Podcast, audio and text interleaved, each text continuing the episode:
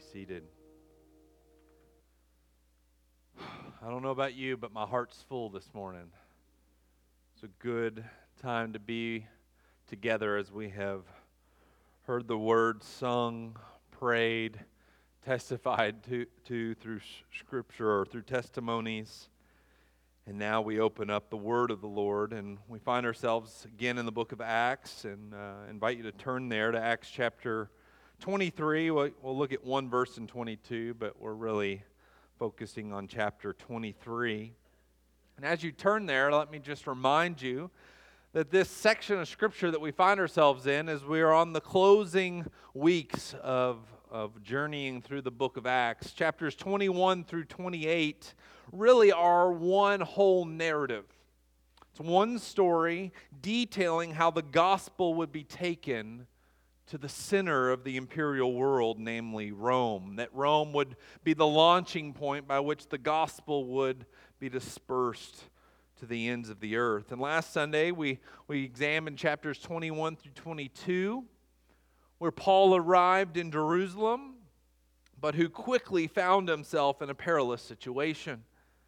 See, false information had spread about Paul. Words were going around saying that, that Paul was against the Jews. He was against their law and he was against their temple.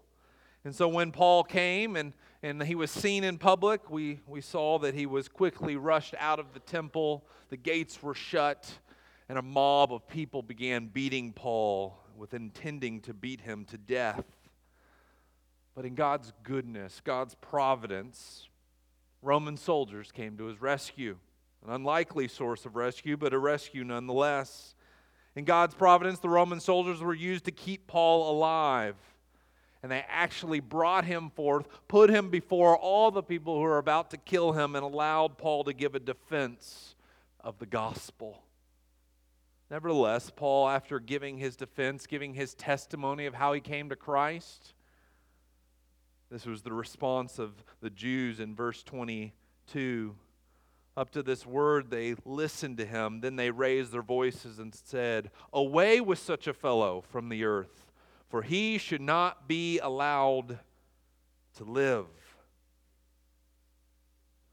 Whoa. That was the response of one who says, I have seen the risen Lord. Again, in God's providence, Romans tribune brought him into the barracks and were about to flog him, beat him, much like Christ was beaten with whips. But Paul said, I'm a Roman citizen. And that Roman citizenship rescued him from a flogging. In fact, it would have been illegal for uh, the Roman soldiers to whip him, for it's illegal for Roman citizens to be beaten without a fair trial, without a hearing first. And so you see at the very end, verse 29 so those who were about to examine him withdrew from him immediately. And the tribune, the head of the soldiers, was afraid, for he realized that Paul was a Roman citizen and that he had bound him. He was to do due diligence, find out who this figure was. And he hadn't done so, and he was about to break the law. And in fact, the law said this, you might find it interesting, that any Roman official who puts to death or flogs a Roman citizen contrary to his right of appeal or order, any of the above mentioned things will be done to him. So, in other words, you do this to Paul, you bound him without giving him process, well, this will be done to you. Therefore, last week we examined that Paul's, like, through this journey of being almost put to death, almost beaten severely, but yet he keeps his cool, he keeps his composure because he knew he was submitting himself to the will of the Lord that he knew that the Lord was going to use these circumstances for the furtherance of the gospel. And so Paul didn't protest, Paul didn't kick and scream. No, he willingly went, moved forward, kept his composure, and was given opportunity to proclaim the gospel. Well, we could actually continue tracing that theme this morning. And in fact, I encourage you to do so. But I'm going to invite us to look at the passage just at a slightly different angle this morning, just to kind of keep it fresh, but also to highlight kind of the emphases of each chapter. Here in verse 30, as we're, we're going to come to now, we're going to see that the tribune is, is perplexed. Who is this Paul? He's a Pharisee, he's a Jew, but yet his people reject him. And not only that, but he's a Roman citizen. Who is this? And so in verse 30, we see on the next day, desiring to know the real reason why he was being accused by the Jews, he unbound him, meaning Paul, and commanded the chief priests and all the council to meet. And he brought Paul down and set them before him. Here's what's going on the tribune, the lead Roman official who oversees these soldiers, he, his interest in Paul is perked. And he wishes to know with certainty why Paul is being accused. In fact, Luke kind of writes this in such a way that this should be the question that we're asking this morning. Why is Paul really being accused? Is it that he's against the Jews and against their law and against this temple, or is there some other element behind this? Before we answer that question, I want to pose the question to us. If someone wanted to know with certainty what we're really about, if someone wanted to know with certainty what you really live for, what would they learn? If someone wanted to know, why do you get up in the morning? What makes you tick? Why do you gather here on Sunday mornings? What would you say? Or better yet, what would they glean from your life Monday through Saturday? What would you say? This morning, Paul is going to distill the hope of Christianity into one sentence. And I want you and I to consider if this would be how our lives reflect? And would this be our confession if someone were to ask, What is it with you? We come in our text and we've seen the tribunal has gotten this meeting together and, and jump down to chapter 23 and we see here Paul's before the Sanhedrin.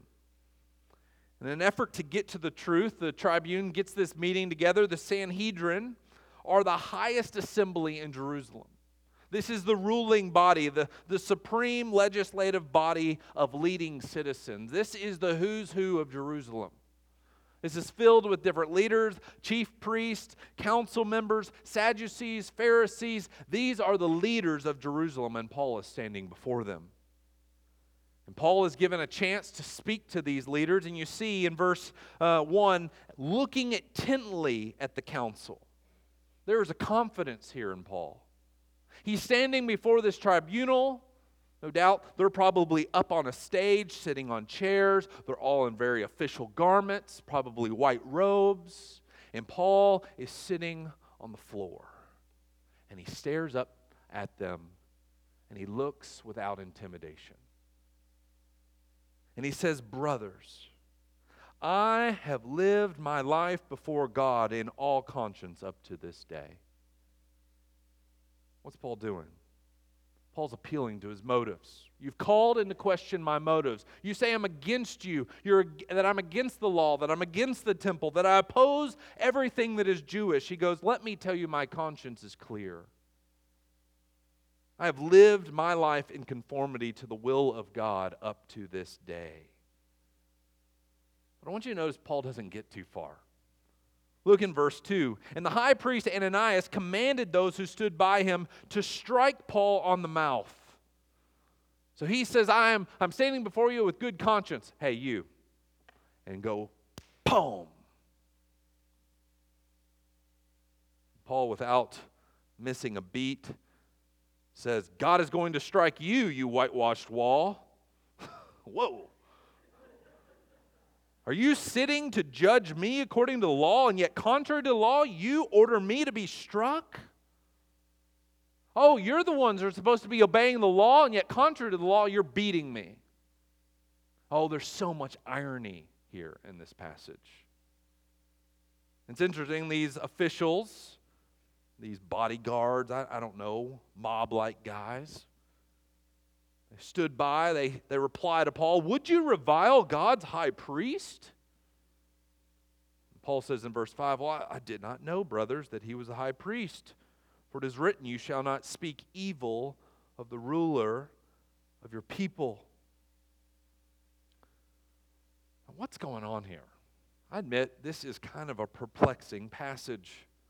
First of all, Paul rebukes those who are sitting above him, calling them into question their, their uh, ability to obey the law. He calls them whitewashed tombs. This phrase is actually used by Jesus, speaking of the Pharisees, called them whitewashed in the sense that they are clean on the outside, but they're full of dead man's bones. They're hypocrites. But the exact term comes from Ezekiel chapter 13, where false prophets are denounced who mislead God's people who say there's peace and peace and security. And in fact, they had built a wall around Jerusalem saying there's peace and peace, and they had painted it white. And the reason they painted it white was to, was to hide the blemishes of the wall because it was a wobbly wall. And when God's judgment was coming and the foreign nations were going to come, it, that white wall was just going to come tumbling down. And so it became kind of a, a, code word, a slang word to, to call someone a whitewashed wall was you're a hypocrite. Oh, you look good on the outside, but you're just going to tip over. You're full of hot air. Well, I'd be an equivalent in our day. So it's a rebuke of hypocrisy. But I want you to know that Paul's posture here is a posture of trust. Here it is, submitting to the will of God, a trust. And, and he doesn't stand up and, and whack, I'll take you one. You know, let's go, let's duke it out. Paul says he's a boxer to the Corinthians. He doesn't do that. No, he actually puts it up to the vengeance of God.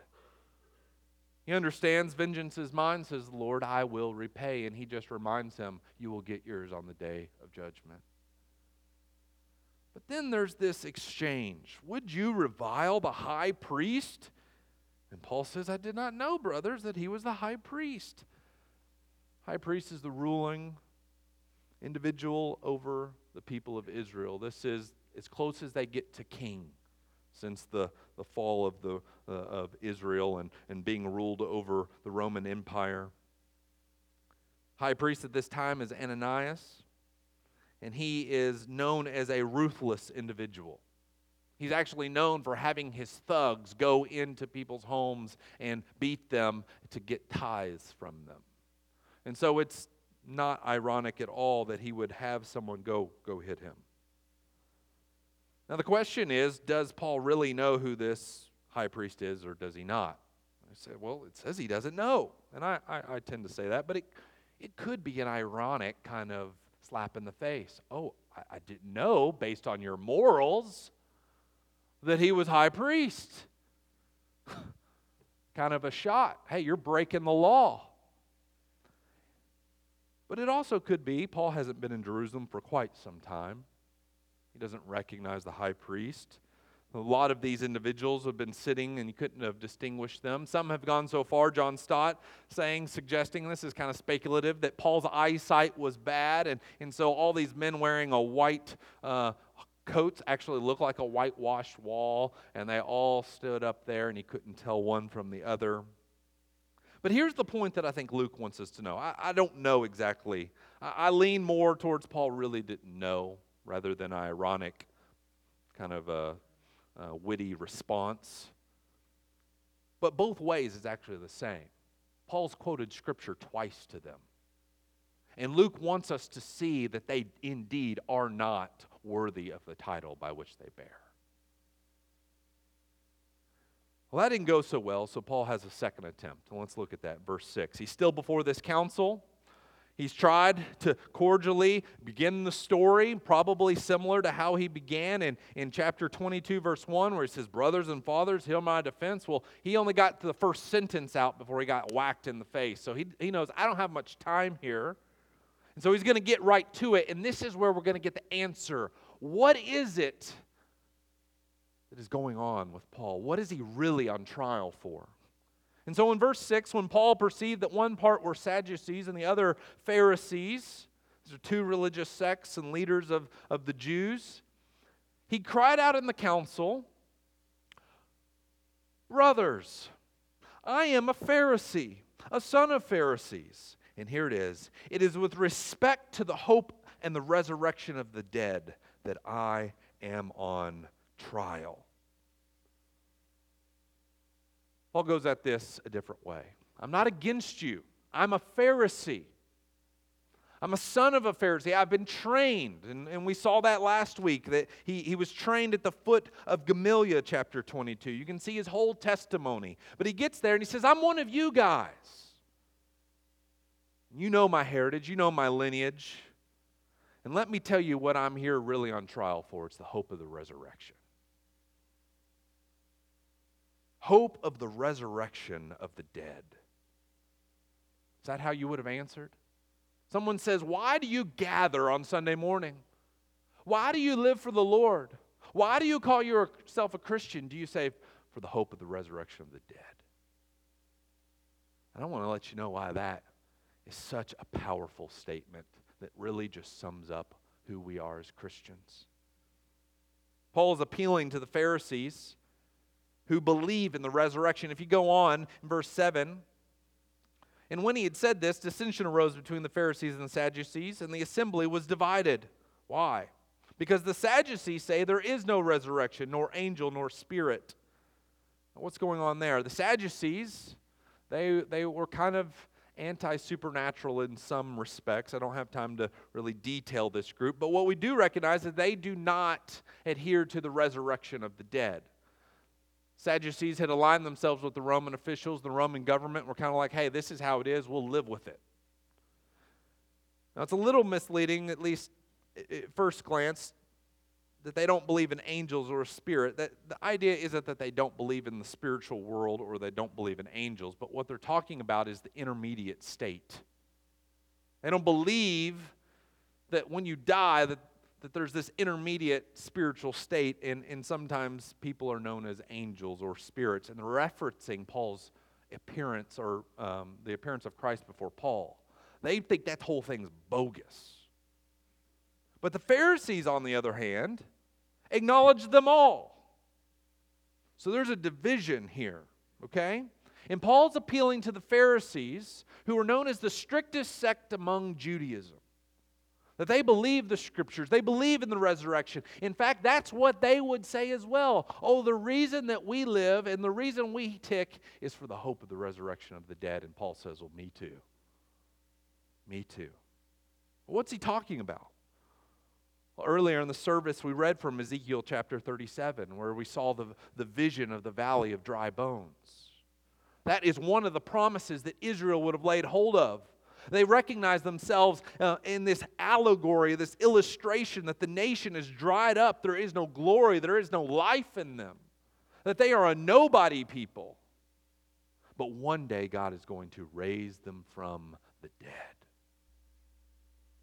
The book of Daniel, Daniel speaks of the resurrection. Daniel chapter 12, I'm going to read verses 1 and 2. You might just want to write that scripture down. Daniel 12, 1 through 2. Daniel, recording the prophecy, says, At that time shall arise Michael, the great prince, who has charge of your people. And there shall be a time of trouble, such as never has been since there was a nation till that time. But at that time your people shall be delivered, everyone whose name shall be found written in the book. And many of those who sleep in the dust of the earth shall awake, some to everlasting life some to shame and everlasting contempt. Daniel looks forward to the day in which, after the trouble of this world, that the Lord is going to resurrect mankind. There's kind of a, a positive element, a negative element. Those who are written in the book of life, they're going to be resurrected to everlasting life, but those whose names are not found in the book will be thrown into everlasting contempt. John uh, gives this picture in Revelation chapter 21. The great, great white throne, those whose names are not found written in the book will be thrown into the lake of fire. It's a resurrection, though. You might not even think about that. everybody will be resurrected on the last day. Every dead person will be resurrected and they will face the Lord. This promise was for Israel. But the good news for us is that through Christ, we are included in the hope of Israel. Did you know that? We read the valley of dry bones, and he speaks about uh, breathing life into them, and his spirit will come in them, and their bones will rattle, and they'll, they'll have flesh upon them. Well, you know what? We just heard about a bunch of stories where dead bones were made alive. That that prophecy is coming to life is every person who wakes up and their eyes are open, their ears are open, they hear the gospel. This is what Paul told the Corinthians when he came and preached to them. He says in 1 Corinthians chapter 15, he says, Now I would remind you, brothers, of the gospel I preached you. Okay, what was it? Which you received, which when you, uh, in which you stand and by which you're being saved, if you hold fast the word that I preached to you. He says, For I delivered to you of first importance, okay? I want you to hear this. What is of first importance? Meaning, what's the primary message? that Christ died for our sins in accordance with the scriptures, that he was buried, and that he was raised on the third day. Let me remind you of our hope. Christ died and he rose again. Verse 32 of that chapter, Paul appeals to them and he says, If the dead are not rise, well, let us eat and drink, for tomorrow we die. In other words, the resurrection's the linchpin. If you don't have the resurrection, what are we doing this for? The resurrection's our hope. The resurrection's our goal. That's what we're living for. And if it isn't true, well, then let's just stop wasting time. Because we're going to die one day. Might as well live it up while we can.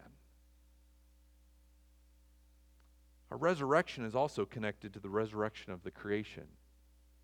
We sometimes think the resurrection of the dead just means we're going to be beamed up to heaven, Scotty beam me up type thing, Star Trek or something like that. I don't know what you think. But sometimes we just think of this I go up there and now I'm going to be stuck on some cloud playing a harp forever. No, that sounds awful. Paul, writing to the Romans, is encouraging them with the hope of the resurrection. If you want, you can turn there, Romans chapter 8. And what he's appealing to is that we all are longing for resurrection. And in Romans chapter 8, verse 18 and following, I want you to hear how he intertwines our resurrection, and I want you to see the resurrection of this earth. Paul goes on and he says, For I consider that the sufferings of this present time are not worth comparing with the glory that is to be revealed to us. There's glory that's going to come to us. It doesn't compare to what we see now. And he goes, For the creation waits with eager longing for the revealing of the sons of God. Did you see that? This earth is waiting for our resurrection. Why? Well, he goes on, he tells us. For the creation was subject to futility, not willingly but because of him who subjected it, in hope that the creation itself will be set free from its bondage to corruption and obtain the freedom of the glory of the children of God. For we know that the whole creation has been groaning. Do you ever groan? Yeah. Charlie's like, Yeah, I groan. Yeah, I groan too. The whole creation groans. It's called earthquakes, it's called volcanoes, it's called tornadoes. It's called sickness and disease. The whole creation has been groaning together in pains of childbirth until now. And not only the creation, but we ourselves, amen.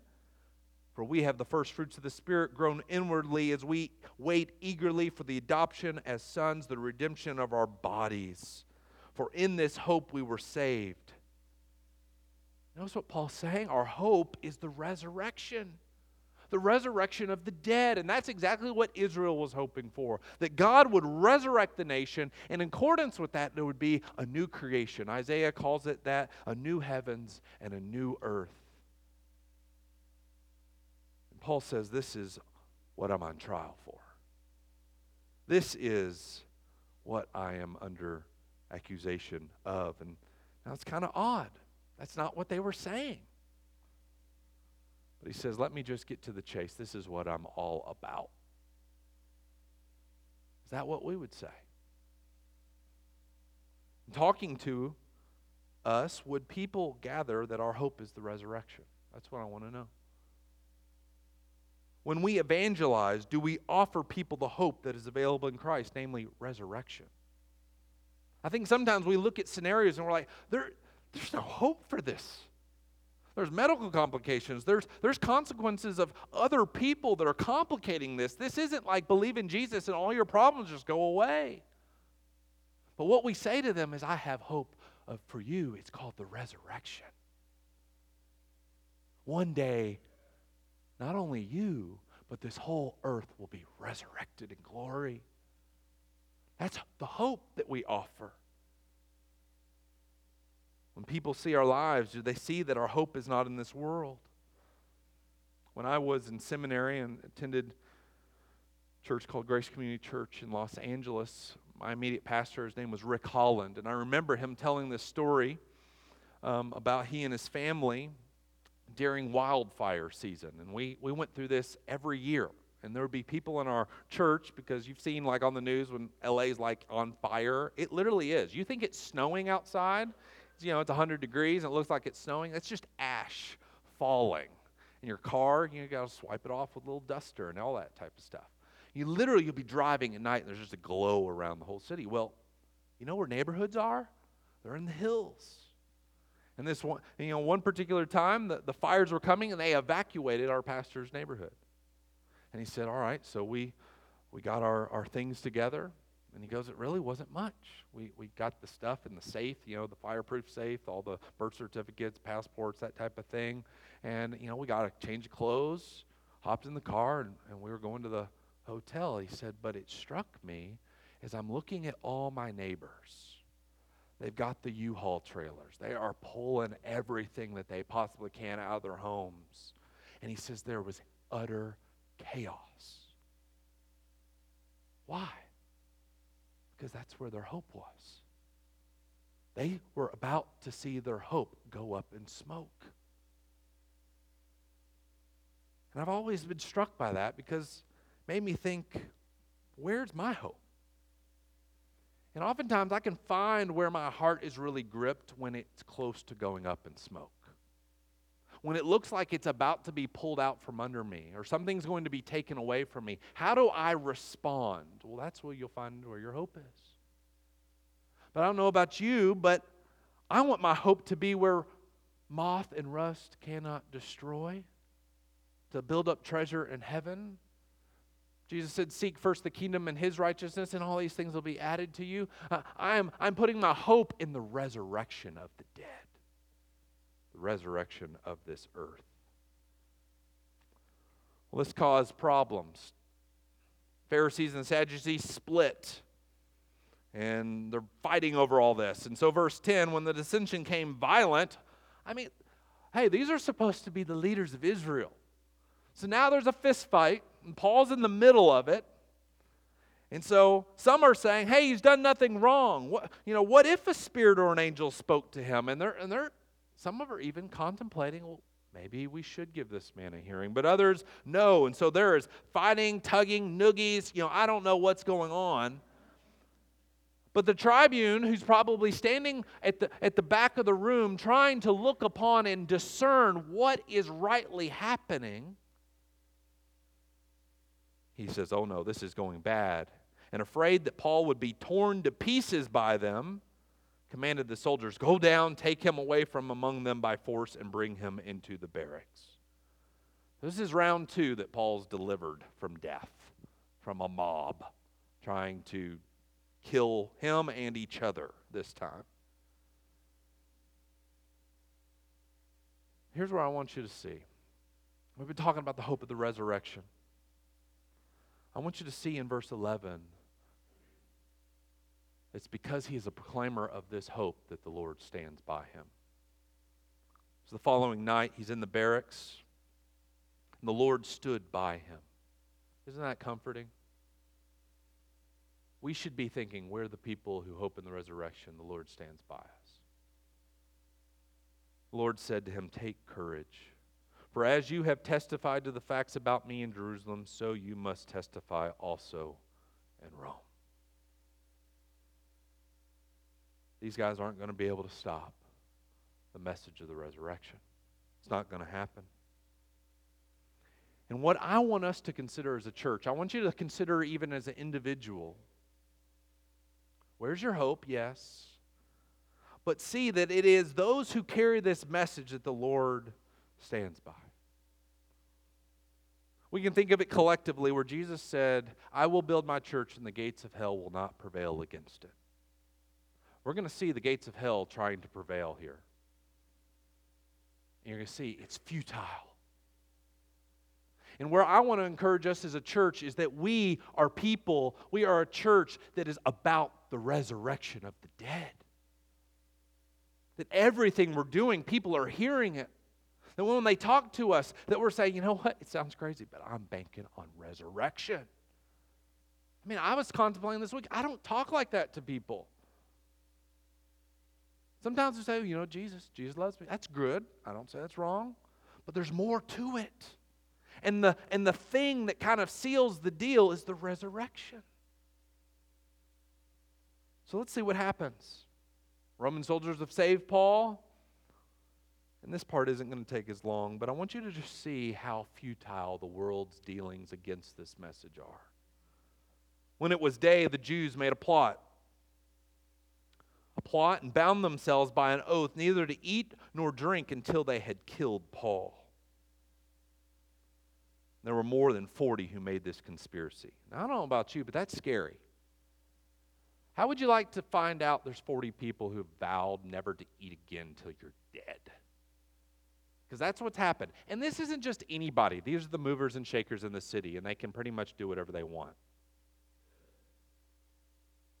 And so they went, so we're, we're, seeing this plot. There's, there's an irrational oath. There's 40 conspirators. And now look at the plan, verse 14. When they went to the chief priests and the elders, they said, We have strictly bound ourselves by an oath to taste no food till we have killed Paul. Now, therefore, you, along with the council, give notice to the tribune to bring him down to you, as though you were going to determine his case more exactly. Uh, maybe a better idea is more carefully. We're, we want to we want to address Paul more cordially. We want to we want to do this right. It got a little out of hand. You just tell him you want to make it right, and we're going to really listen this time. And we are ready to kill him before he comes near. So I imagine they've come to the the, to the, the meeting, the council. I said, What do you think, guys? I said, That sounds like a great idea.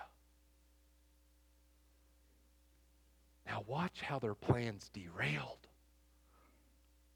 Now, the son of Paul's sister heard, their am- heard of their ambush. That word son is actually youth.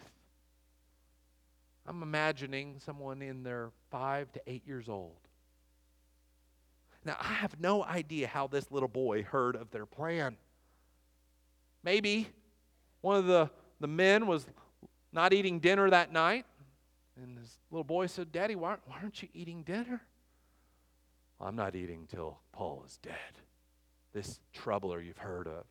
Okay, Daddy. Goes out and plays whatever you play in these days. A group of boys. Are your daddies eating?